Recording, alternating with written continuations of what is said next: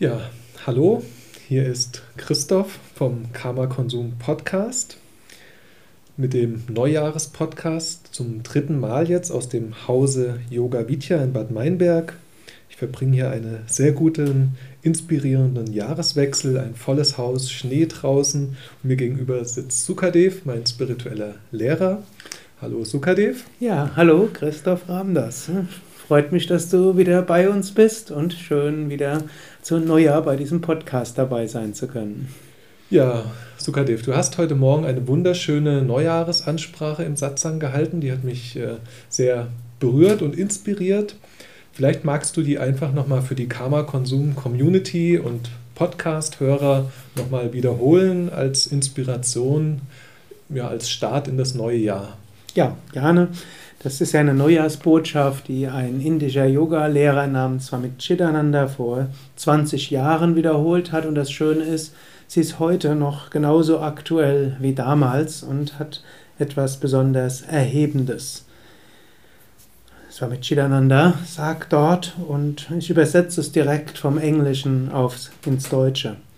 Strahlende und sterbliche Seele, Kinder des Lichtes, meine erste Bitte an euch ist, beginnt das neue Jahr, indem ihr euer Herz erhebt, euren Geist erhebt, euer ganzes Wesen erhebt.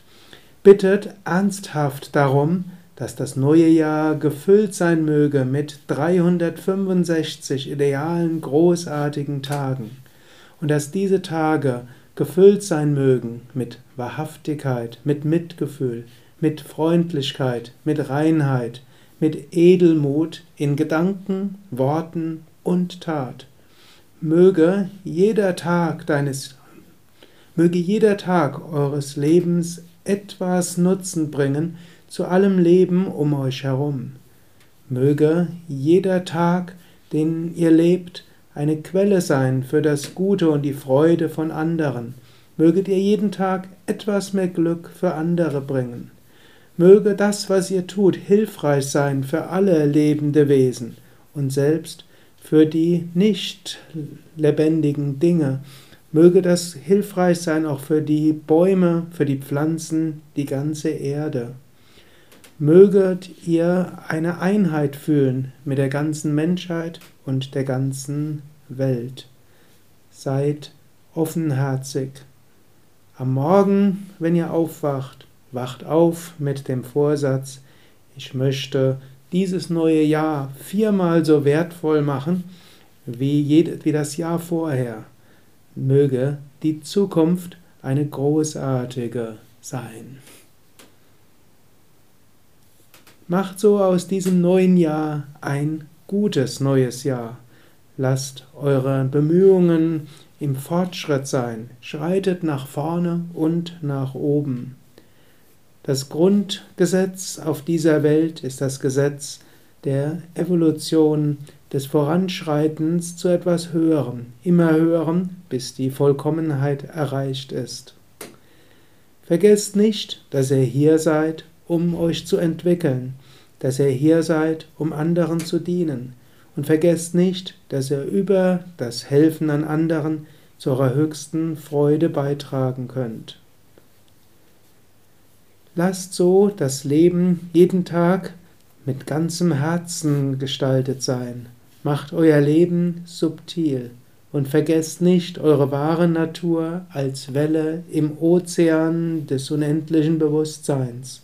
Seid euch bewusst, ihr seid Teil der ewigen Existenz, des ewigen Seins. Möget ihr in diesem Bewusstsein dieses Jahr großartig machen.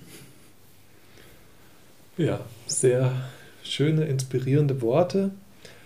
Und für mich zeigt es ganz klar, dass Yoga mehr ist als nur die Körperübungen, die wir im Westen kennen und das Yoga vor 20 Jahren schon, Swami Chitananda hat von der Einheit von Mensch und Natur gesprochen, von Nächstenliebe, auch eine soziale und eine ökologische Dimension ja. hat. Wenn wir mal dieses ganze, sage ich mal, gesundheitsorientierte Yoga ich tue mir was Gutes, was ja auch gut ist, äh, dass das die Menschen tun, äh, weil natürlich die Lebensweise viele Leute auch krank macht. Ähm, aber wie schätzt du die soziale Dimension von Yoga ein als Bewegung, weltweite Bewegung? Ich glaube, Yoga hat eine transformierende Wirkung. Die meisten Menschen beginnen Yoga wegen, wie du gesagt hast, wegen Gesundheit, weil es ihnen gut tut. Das Schöne beim Yoga ist, es hilft sich zu entspannen, es hilft mehr in Kontakt zu kommen mit sich, mehr in Kontakt zu kommen mit seinem Herzen. Und meine Erfahrung ist, wenn Menschen Yoga üben, dann entsteht mehr Mitgefühl zu anderen Lebewesen. Es entsteht auch der Wunsch, etwas Gutes für andere zu tun. Ich glaube, ein ganz tiefer Wunsch in jedem Menschen ist etwas zu tun für andere und seine besonderen Talente einzusetzen zum Wohl von anderen. Und da glaube ich, hat Yoga diese Fähigkeit, Menschen nicht über erhobenen Zeigefinger dorthin zu bringen, du musst das machen, sonst geht die Welt zugrunde, sondern Yoga hilft, dass Menschen zu dieser tiefen inneren Sehnsucht Kontakt bekommen, dann auch Kraft bekommen, etwas umzusetzen. Manche, viele Menschen sind vielleicht von der Arbeit und vom Job und allem ziemlich geschafft und sich dann auch noch engagieren, ist schwierig. Wenn man aber Yoga übt, kommt man zum einen zu dieser tiefen Sehnsucht, etwas Gutes zu tun und man bekommt die Kraft, etwas Gutes zu tun. Nicht umsonst ist heute die Yoga-Bewegung sehr eng mit der Ökologiebewegung verbunden. Sehr viele Menschen, die auf dem ökologischen Gebiet tätig sind, die üben Yoga. Und umgekehrt, die meisten Menschen, die regelmäßig Yoga üben, bekommen irgendwo eine, hm, ja, so eine Ader für Soziales und für Ökologisches. Wenn man am Ende einer Yogastunde sein Herz geöffnet fühlt und dann liest man irgendetwas, äh, was vielleicht, was man ändern könnte, dann will man das auch umändern. Man spürt einfach auch das Leiden anderer mehr, will sich mehr für sie einsetzen und die Bewusstheit steigt in einem größeren Maße. Mhm. Das heißt, Yoga als Prozess vom körperlichen zu feineren Emotionen äh, ist im Gange? Das kann man ganz sicher sagen. Ja. Also ich, ich habe da die feste Be äh, Überzeugung, die auf ja. Beobachtung beruht. Menschen, die Yoga üben, dort wird eine Verfeinerung der Bewusstheit erreicht. Das geht sehr häufig ins Ökologische, ins Soziale, mhm. manchmal dann eben auch ins Spirituelle, aber eben ins Spirituelle im Sinne von einer weiten Spiritualität, einer toleranten Spiritualität, die auf viele zugeht. Also in den USA gibt es ja auch so eine äh, neue Bewegung Charity Yoga, wo sich ganz viele Yoga-Lehrer dann auch äh, für soziale Projekte engagieren. Für mich ist das auch genauso ein Ausdruck, ja. dass im Prinzip wir über das Körperliche jetzt, äh, wie lange praktizieren die Menschen im Westen Yoga? 50 Jahre, so, ja, dass, dass über dieses Körperliche jetzt auch quasi diese soziale Dimension stärker wird. Ja, können wir ganz sicher sehen oder auch man sieht es in jeder Yoga-Zeitschrift. In Deutschland gibt es zwei Yoga-Zeitschriften, da sind immer ökologische Themen auch dabei. Oder in Amerikaner, in Amerika die, das Yoga Journal, das dort sehr weit verbreitet ist, es hat sich fast so schon etabliert als eine der wichtigsten Ökologiezeitschriften, auch mit vielen Tipps dort.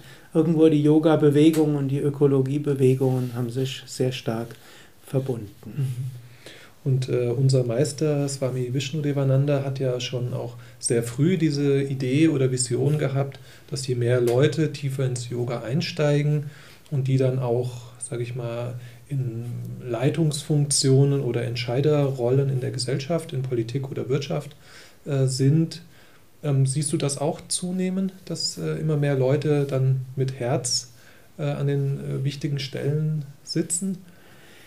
Es gab ja eine Umfrage, die hat so gesagt, dass 15 Prozent der Führungskräfte Yoga oder Meditation üben. Mhm. Also das ist sicherlich stark am Kommen.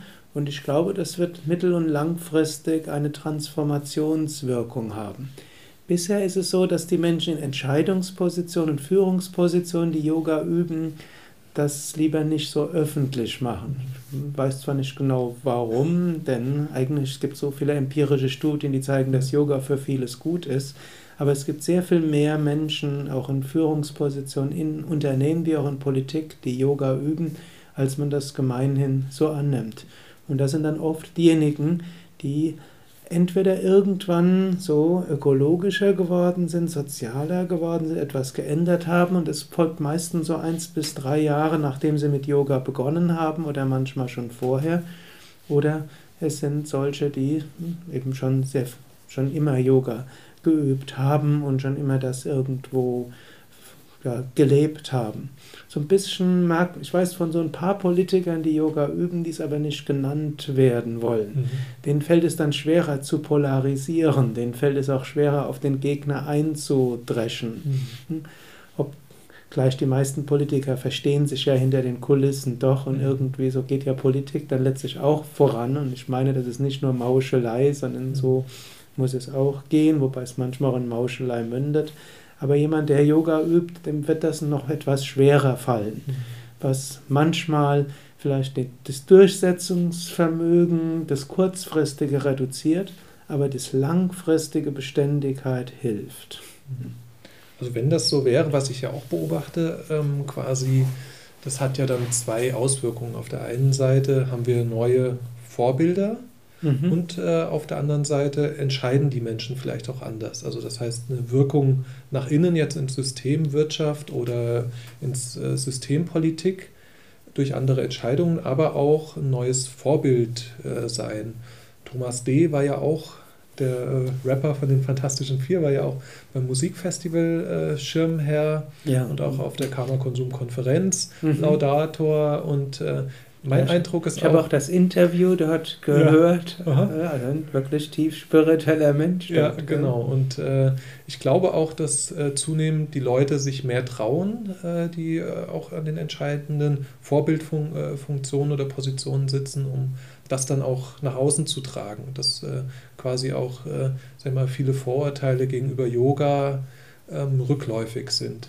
Ja, also ich glaube, Yoga braucht sich momentan über Reputation keine Gedanken zu machen. Es gab irgendeine so Umfrage, die zeigt, dass irgendwo 95 Prozent der Deutschen Yoga sehr positiv mhm. gegenüber gestimmt sind. Also die Einstellung zum Yoga ist ausgesprochen positiv. Mhm. Da meine ich, äh, da sollten mehr Menschen sich jetzt auch durchaus trauen. Die Künstler haben jetzt kein Problem, das mhm. zu sagen. Aber wie gesagt, Politiker und äh, Vorstandsmitglieder mhm. in DAX-Unternehmen ja. sind dort noch etwas verhalten diesbezüglich. Vielleicht brauchst du auch noch einen Generationenwechsel im Prinzip, ja. dass jüngere Leute, die auch vielleicht eine ganz andere Sichtweise auf äh, Globalisierung, auf Persönlichkeitsentwicklung haben. Aber ich denke auch, dass das kommen wird und dass die Wirtschaft und ähm, die Gesellschaft sich dadurch stark verändern wird. Ähm, genau, dann ist die Frage, was können wir quasi dazu beitragen? Ähm, um diese soziale Bewegung zu stärken. Mhm. Ich weiß nicht, was, ob, welche Ideen du hast. Also ich meine, du tust ja schon extrem viel. Also äh, ich kenne keinen äh, Multiplikator in Deutschland oder Europa, der das Yoga so verbreitet wie dich. Ähm, aber vielleicht hast du auch noch ein paar Tipps für Hörer oder auch für mich, äh, wie, wie wir diese soziale Bewegung stärken können muss ich jetzt selbst drüber nachdenken. Ich bin natürlich jetzt in einem spezifischen ja. Bereich tätig, eben im Yoga und ja. dort von, ich spreche dann mehr zu Yoga-Lehrenden ja. und sage, ja, unterrichtet Yoga und dann sage ich immer und baut auch Tipps für Ernährung ein und baut auch äh, ein, dass gerade am Ende, wenn die Teilnehmer sich so entspannt fühlen, dann, dass irgendwo, dass sie auch was tun können für diesen Planeten. Mhm. Wenn sie jetzt plötzlich dieses Verbundenheitsgefühl haben, dass sie das umsetzen können. Vielleicht wäre das etwas, dass man auf freundliche Weise mit, mit den Menschen drüber spricht. Hm? Wenn man das jetzt dieses Element aus dem Yoga nimmt, dass es irgendwo etwas Gutes und Angenehmes ist, nicht nur mit dem erhobenen Zeigefinger. Die Deutschen, für Deutschen ist ja alles irgendwo nahe, die Katastrophe passiert demnächst. Ja. Und ob man damit noch Menschen zur Verhaltensänderung bringt, wo ständig die Katastrophe naht, das weiß ich jetzt nicht, aber man kann Menschen eben öfters darauf aufmerksam machen, ja, das könntest du ja stattdessen mhm. und das könntest du stattdessen und vielleicht auch Vorbildsfunktionen in vielerlei mhm. Hinsicht, ja? nicht mit eben die Sache eben nicht erhobene Zeigefinger, mhm.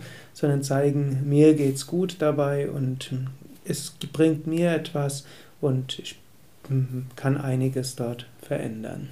Also quasi die den Lebensstil des Yogis. Also ich wollte gar nicht als soziale Bewegung jetzt die Ökologiebewegung, sondern tatsächlich das Yoga äh, mhm. äh, als transformatorische Kraft der Gesellschaft äh, mit dir besprechen.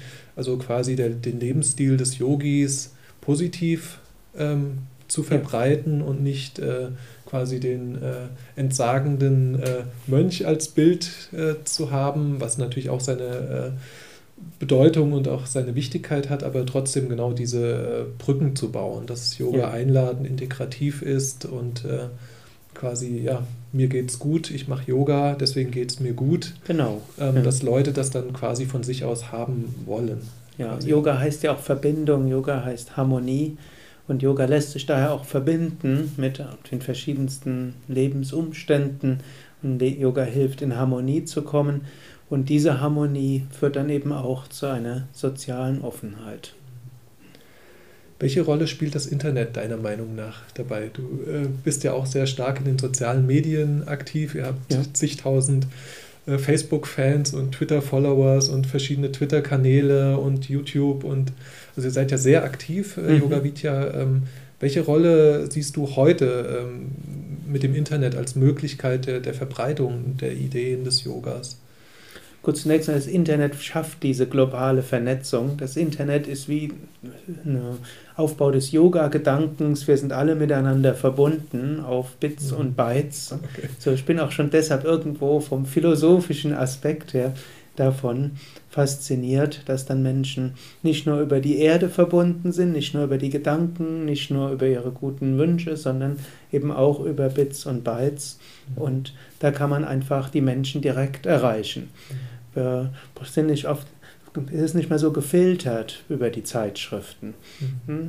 Es ist nicht so leicht, einen, wirklich einen konkreten Artikel in einer gute Zeitschrift zu haben oder das, das irgendwo im Fernsehen. Es geschieht zwar eine Menge im Fernsehen, aber da kommen so Redakteure und die machen dann etwas daraus, man weiß nie, was dabei herauskommt. Mhm.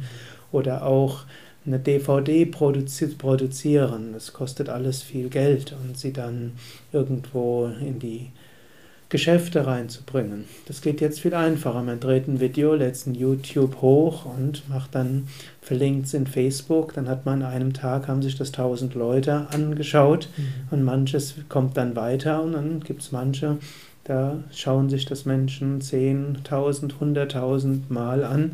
und so verbreitet sich das weiter. Das ist eine Riesenchance.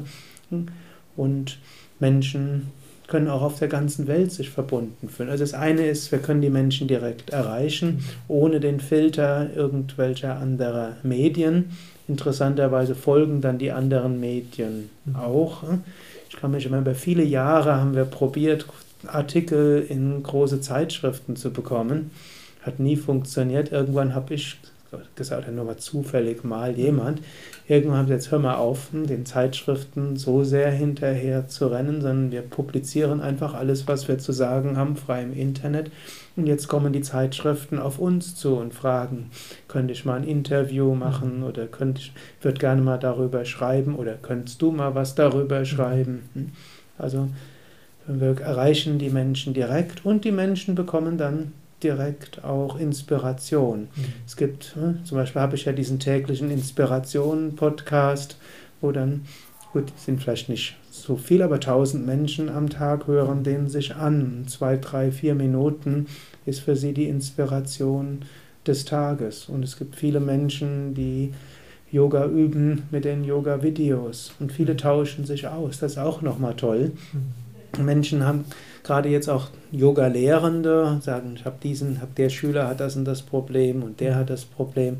Und dann tauschten die Menschen sich aus und dann in unseren Yoga-Foren, Yoga-Therapie-Foren, jemand stellt eine Frage, hat in zwei Tagen zehn Antworten, manchmal in einer Woche 50 Antworten, dann erhält man ganz Unterschied aus der persönlichen Erfahrung, im Kontext von einem anderen. Also es ist einfach ein Riesenwissen, was so entstehen kann, auch eine Gruppenenergie und die Sache kann einfach weitergegeben werden. Das heißt, genau, Internet als Instrument auch quasi für uns, diese Inhalte ungefiltert weiterzugeben, authentisch zu bleiben ja. und äh, auch Sachen zu archivieren. Ja Genau, auch die Dinge, die kann man, die bleiben dann auch. Genau. Beim Yoga haben wir ja auch den Vorteil, was jedes Yoga-Video, das ich jemals gedreht habe, wird vermutlich noch in 20 Jahren von Relevanz sein. Aus die ganz frühen, da war die Technik nicht ausreichend, aber vielleicht wird es dann historisch lustig sein. Meine ersten Videos, die flimmern und die Sprache ist, aber nichtsdestotrotz der Inhalt bleibt immer hochaktuell. Ja. Genau, und das ist ja auch das Schöne an unserer Zeit heute. Auf der einen Seite haben wir diese vielen kostenlosen Tools mhm. zur Verbreitung äh, oder Stärkung von solchen sozialen Bewegungen, auch solche miteinander zu vernetzen. Ja. Ähm, und dann aber auch genau Inhalte zu generieren, die man sonst nirgends finden würde. Ja, natürlich, man muss auch immer wissen, niemals wird Internet eine Yogastunde ersetzen können, ja. einen Yoga-Lehrer oder einen Aufenthalt in einem Yoga-Seminarhaus oder einem Yoga-Ashram. Aber das kann so den Kontakt halten, es kann für manche den ersten Schritt sein, es kann für manche die Inspiration am Tag sein. Und wie du sagst, Menschen vernetzen, dass sie sich dann auch in der realen Welt treffen und in der realen Welt dann einiges bewirken. Genau, ich höre ja auch immer den Yoga Vidya Podcast auch mit meiner kleinen Tochter zusammen, mhm. die dann äh, schon deshalb Fan von dir geworden ist. ja, und mich sofort dann wiedererkennt von genau, der Stimme. Genau. Und, äh, als sie mich getroffen hat, fand als ob ich ihr ganz, ganz nah, ganz nah bin. Ja, sie will immer den Podcast dann hören und da ist auch schön im Prinzip einfach genau, wenn man nicht es immer schafft hierher zu kommen oder Lebensumstände wie bei mir jetzt mit Geburt vom zweiten Kind es mhm. erschweren hierher zu kommen, dann ist es schön, über den Podcast in Verbindung zu bleiben. Oder auch, ich habe äh, auch schon mal den Satzsagen gestreamt an einem Samstagabend. Das war auch schön. Ja. Ich habe erst so gedacht, na, ob die Energie rüberkommt, aber es war wie, als wenn ich hier oben im Shivananda-Saal sitzen ja. würde. Das war echt toll. Also hat sich das auch als Format etabliert, dass ihr jeden Samstagabend. Ja, wir haben jetzt jeden Samstag um 20 Uhr, kann man live dabei sein. Über yogavidya.de. Genau. Und äh, ja, Wer das Haus noch nicht kennt, kann sich da einen ersten Eindruck verschaffen, aber natürlich ist es immer besser, hierher zu kommen, weil, äh, ja, genau wie du eben gesagt hast, die Erfahrung hier mit dem guten Essen und äh, dem schönen Schnee, das ja. wird kein Podcast ersetzen. Nein. Ja, dann ähm, danke ich dir an dieser Stelle für die Zeit, die du dir genommen hast und die inspirierenden Worte. Ich hoffe, sie finden Anklang äh, bei den Karma-Konsumenten und äh, ja, mögen wir weiter voranschreiten in diesem Jahr, die Welt besser zu machen, nachhaltiger zu machen, selbst zu wachsen und damit positive Vorbilder für andere zu sein. Ja, jeder Einzelne kann etwas dazu beitragen, so wie du es mit deinem Podcast machst und deinem Karma-Konsum-Blog und der Konferenz. Ja, kann im Kleinen beginnen und so möchte ich jeden ermutigen, zu überlegen, so wie in der Botschaft von Swami Chidananda am Anfang. Jeder kann überlegen, was kann ich machen, um klein wenig etwas zu tun für diese Erde, für diese Welt oder für den direkten Mitmenschen, mit dem ich zu tun habe. Ja, in diesem Sinne, vielen Dank, Sukadev, und äh, bis sicher zum nächsten Jahr, vielleicht auch zwischendurch nochmal. Ja, danke dir, Christoph Ramdas. Alles Gute.